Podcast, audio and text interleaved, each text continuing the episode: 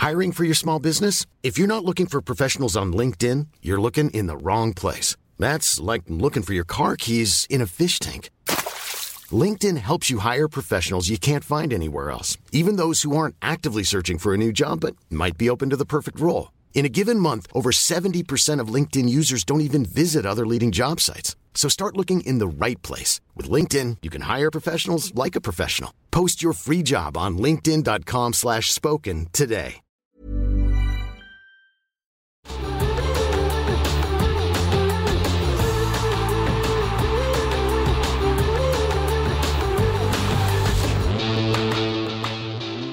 From Barangaroo Studios, the AusBiz COB is the key stuff you need to know about the day in business and finance. Welcome. Really great to be here with you. I'm Nadine Blayney. And today, well, it was just one of those sessions. We had it foreshadowed by the sell off that happened late in the session in New York on Friday. So it was a mixed picture on Wall Street. Nothing too negative. I don't want to over egg it. And considering we had such a stretch of wins, in fact, the local market was up by 3% last week, it perhaps shouldn't come as a shock that markets needed to take just a breath just a pause. And this isn't a steep fall by any stretch of the imagination when you put things into context. However, must be said that the Cboe Australia Index did end lower on this Monday. We only have four full trading days left before the Christmas holiday. And of course, markets do return for a bit before heading off for New Year's again. So, look, let's see if the Santa Claus rally can get back into form tomorrow. Uh, look, one hallmark of today so far, we'll see if it's the week, was all of the M&A activity. I had a really good chat with Benjamin Yeo from Moore Australia as to what's driving this M&A activity, but really it came up in most conversation with market watchers, and because we did see a bid coming through for Link, we did see a bid coming through for Adbri. I mean, these are market stalwarts, right? And uh, look, it appears as if the offers on the table aren't too shabby. Now, whether or not it will run into regulatory concerns or scrutiny from the Competition Commission, uh, who knows? That was a theme that Ben said we'll be watching out for in 2024 because theoretically, when you have these big mergers and takeovers happening, that could reduce competition in those industries. So M&A Monday is one of our key themes. Stocks just taking a bit of a breather. Of course, the last of the day's trades are going through the S&P ASX 200. We'll update you on that by the end of this program. And of course, if you're listening in podcast form, don't forget if we mention any interviews that we've done throughout the day today, you can always catch up online on demand at ausbiz.com.au. Now, I think it's worthwhile mentioning as well, and we'll get to this later in the program, just the data that is still to come. Now, here locally, there's not a lot. RBA minutes tomorrow, probably the biggest data set, or at least an informative piece on the economy on the horizon. But we do have inflation data coming from Canada. And the Bank of Canada has said that it wouldn't hesitate to lift rates again if needed. We also have inflation coming in uh, in the United States. So this isn't the core PCE, or it isn't the core inflation read, but it is the PCE deflator, and that is closely watched. And so, uh, considering we did see some of those Fed governors pouring a little bit of cold water on that Fed pivot to end the week, which is what sapped the market of some of its momentum. Uh, inflation data will just be so crucial. These, these Fed speakers and central bankers really around the world, you can include the BOE, you can include the ECB in there, and the RBA, are telling us over and over again that they are data dependent. I had a good chat as well today with Brian Parker, who joined us from the uh, Australian Retirement Fund, about the economy and about asset allocation. He reckons there is a possibility of an additional interest rate hike coming from the RBA, again based on inflation, and also says that, you know, if the Fed were to cut rates aggressively in 2024, as the market is still pricing, that would be indicative of a pretty big turn coming through in you in the US economy. And I just wrapped up a conversation with Mark Gardner from MPC Markets who said, and I haven't really talked about this with many guests, that when you see a turn happening in the US non farm payroll report, it can be very swift and it can be very severe. Again, that interview will be getting up online if it's not there already in very short order.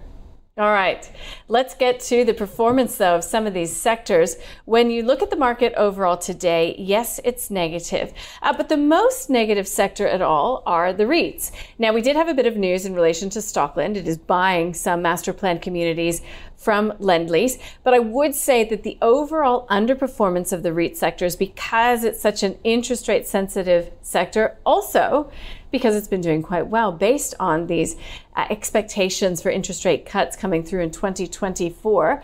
I had a chat with Harry Watt from Market Matters and Shaw and Partners, who named, uh, I think it was three, yeah, it was three REITs that they're looking at good value heading into 2024. He reckons there are still legs in this rally that we've seen in the REITs overall. I suppose just not today.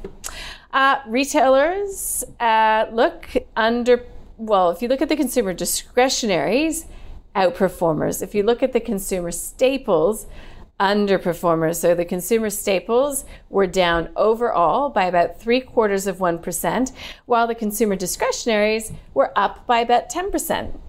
Energy was weighed upon, it was down by about half a percent. We had the banks also, well, looking a little bit more mixed by the end of the session, uh, but still flat to, um, yeah, to negative. And the best performing sector overall was the healthcare space, CSL. Well, you can thank them for that, but also Neuren Pharmaceuticals. Some even call it the next CSL. Look there, Ramsay Health and Telix also into positive territory. So, taking a look at some of these companies. Okay, Neuren. So, yeah, these phase one, two, three trials are often a binary outcome, but when they are positive, as it seems this one was overall, it's for the treatment of uh, one of the syndromes. Um, it it just went, you know, parabolic, up by thirty percent. I had the real pleasure of speaking with Jon Pilcher, who's the long term CEO of the company.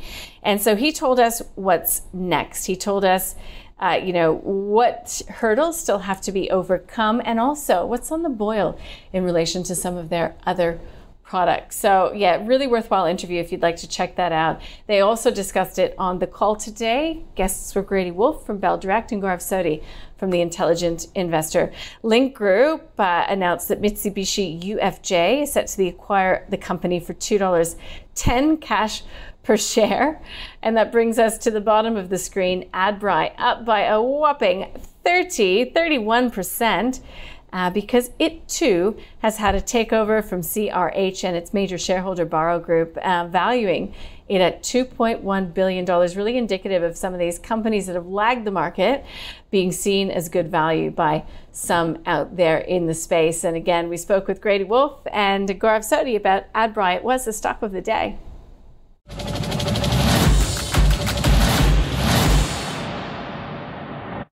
Businesses are little local monopolies because you have to move vast quantities of low value material from quarries um, to production facilities.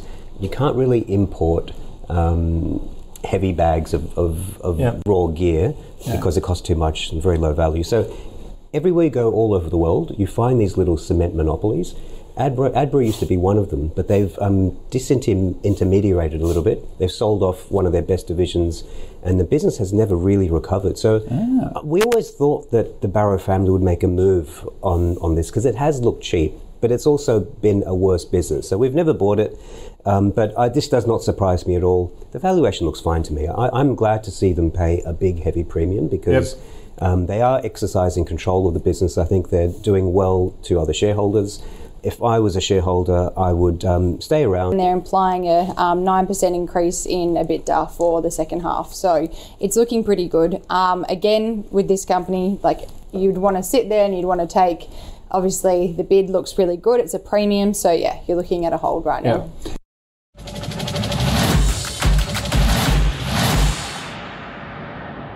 So a bit of agreement there when it comes from our expert guests on Adbri. So as I mentioned, Neuren was also discussed on that program as well. And it was a buy call for Gaurav Sodhi from Intelligent Investor. Well, let's get to Josh Gilbert from eToro. He's joining us now with more on the markets front. So, yeah, um, I've said breather, take a breather, pause for breath, like a million different ways and times today. How do you read the session that was?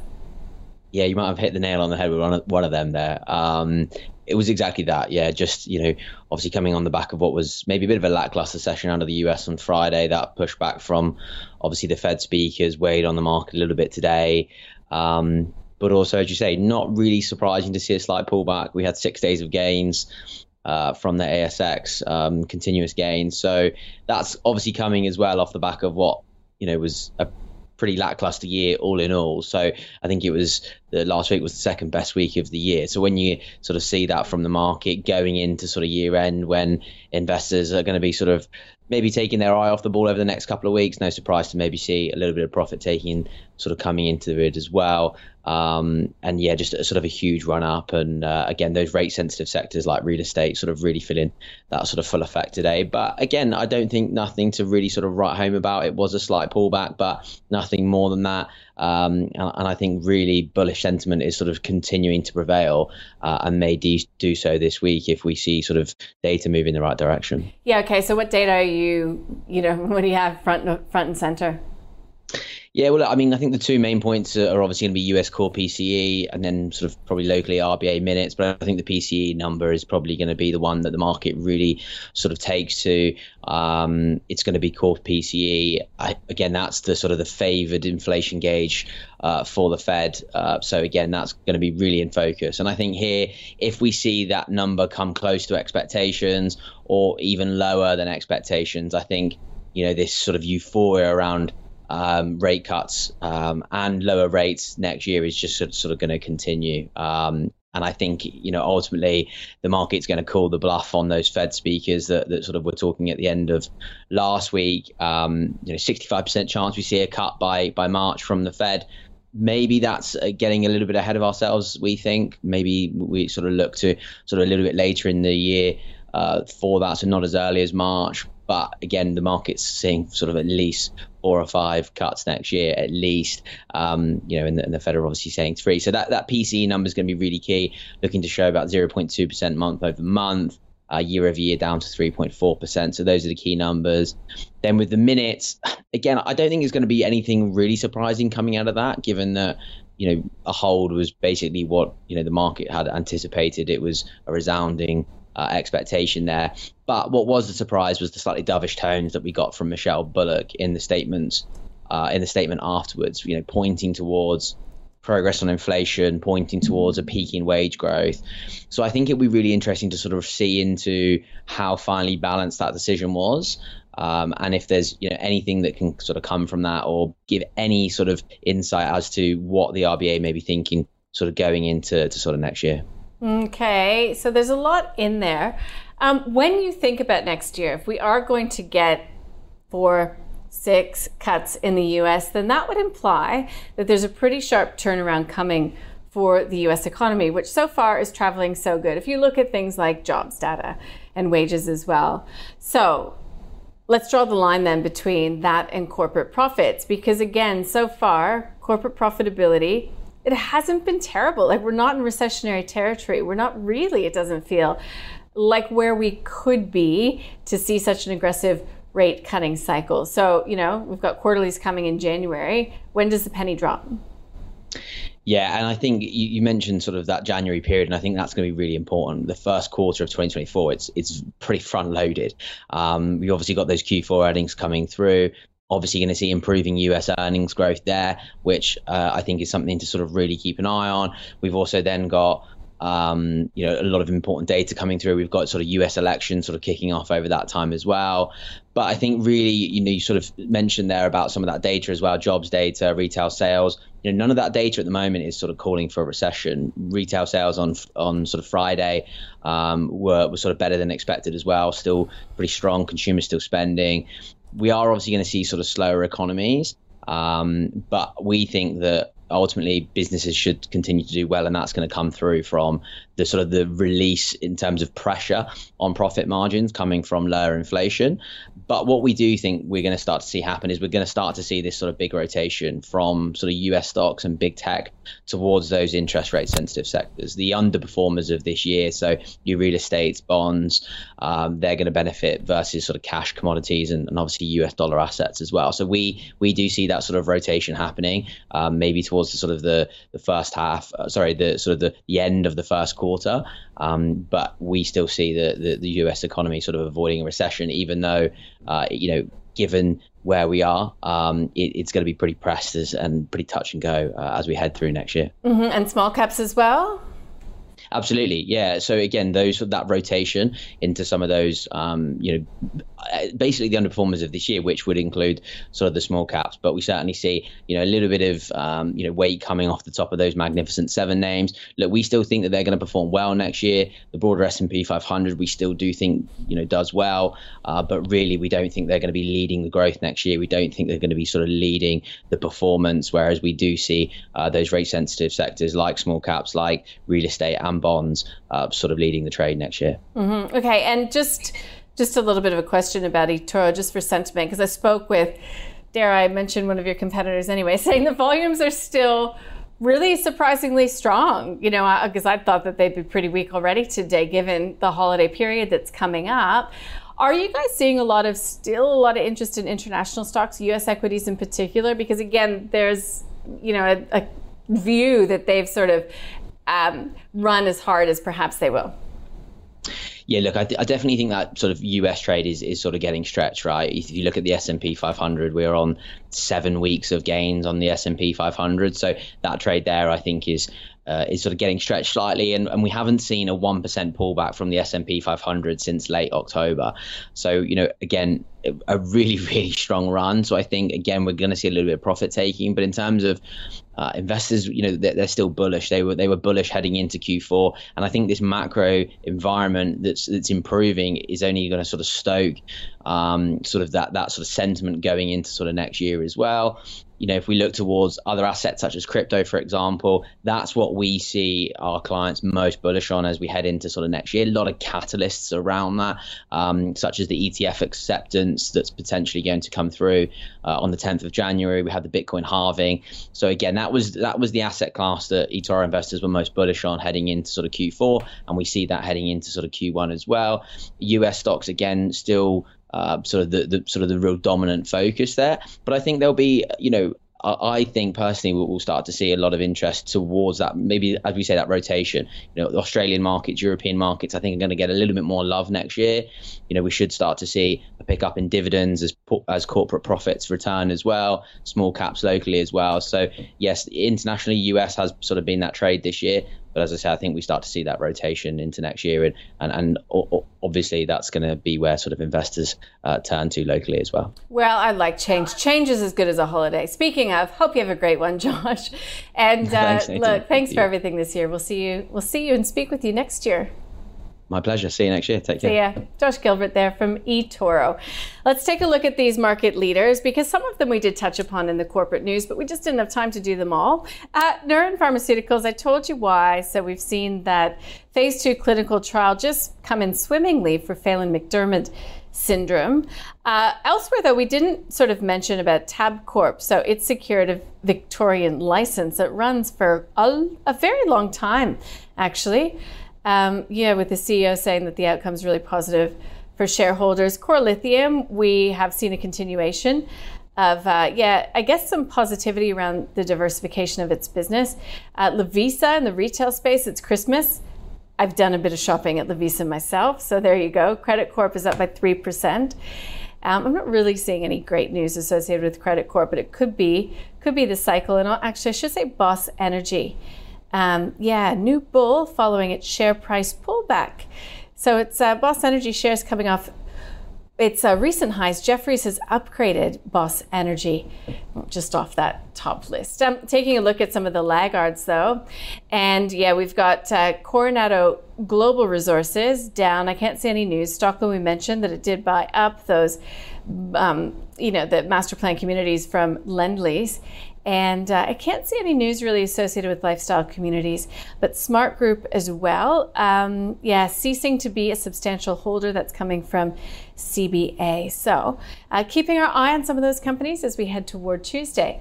Small cap leaders and laggards of Vista is up by 20, close to 22%. Pacific Smiles, that's the M&A thematic. It did get a bid coming from the company. There might be something more in it as well, by 18%. Flipping the page to the laggards in the small to mid cap space, it's Experience Co. giving back some of last week's really solid gains, so down by about 9%.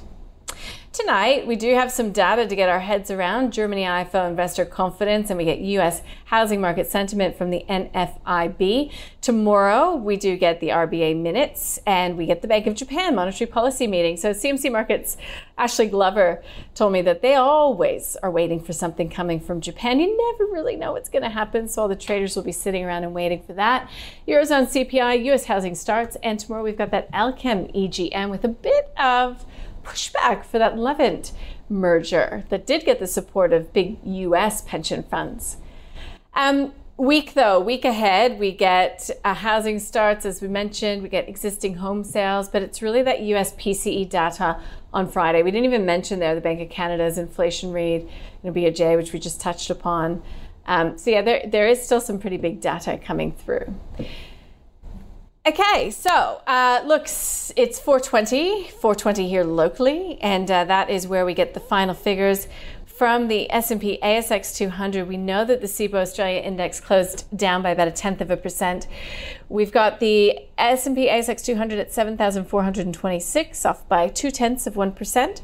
Right now, and again, I've timestamped this ahead of the European Open. We do have US E-minis, mildly positive. So we'll be watching for every market move tonight. We'll be keeping our ear out if we get any whispers coming from any of those Fed speakers on rates. Rates and what will happen in 2024 will continue to dominate the again the narrative, not just this week, but I dare say in 2022 as well. Hey, thanks for joining us for the COB. If you've missed anything today, please do catch up online. There's great content there, as always. And if not, we'll see you when we're live tomorrow from 9:30.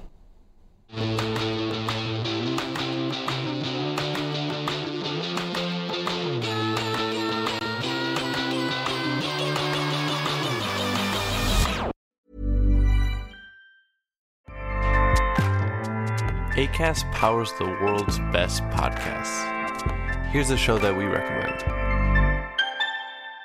The Real Housewives is a guilty pleasure for most, but if you're looking to not feel guilty about that pleasure, tune in to Everything Iconic with me, Danny Pellegrino, where I break down all the messy moments and behind the scenes antics of Bravo's popular franchise. And on Everything Iconic, I also interview celebrity guests like Kelly Ripa, Keke Palmer, Drew Barrymore, Cameron Diaz, and more about their guilty pleasures, their past work, and so much more. So if you're pop culture obsessed and find yourself watching way too much reality TV like me, tune in to Everything Iconic with Danny Pellegrino wherever you listen to podcasts. ACAST helps creators launch, grow, and monetize their podcasts everywhere. ACAST.com.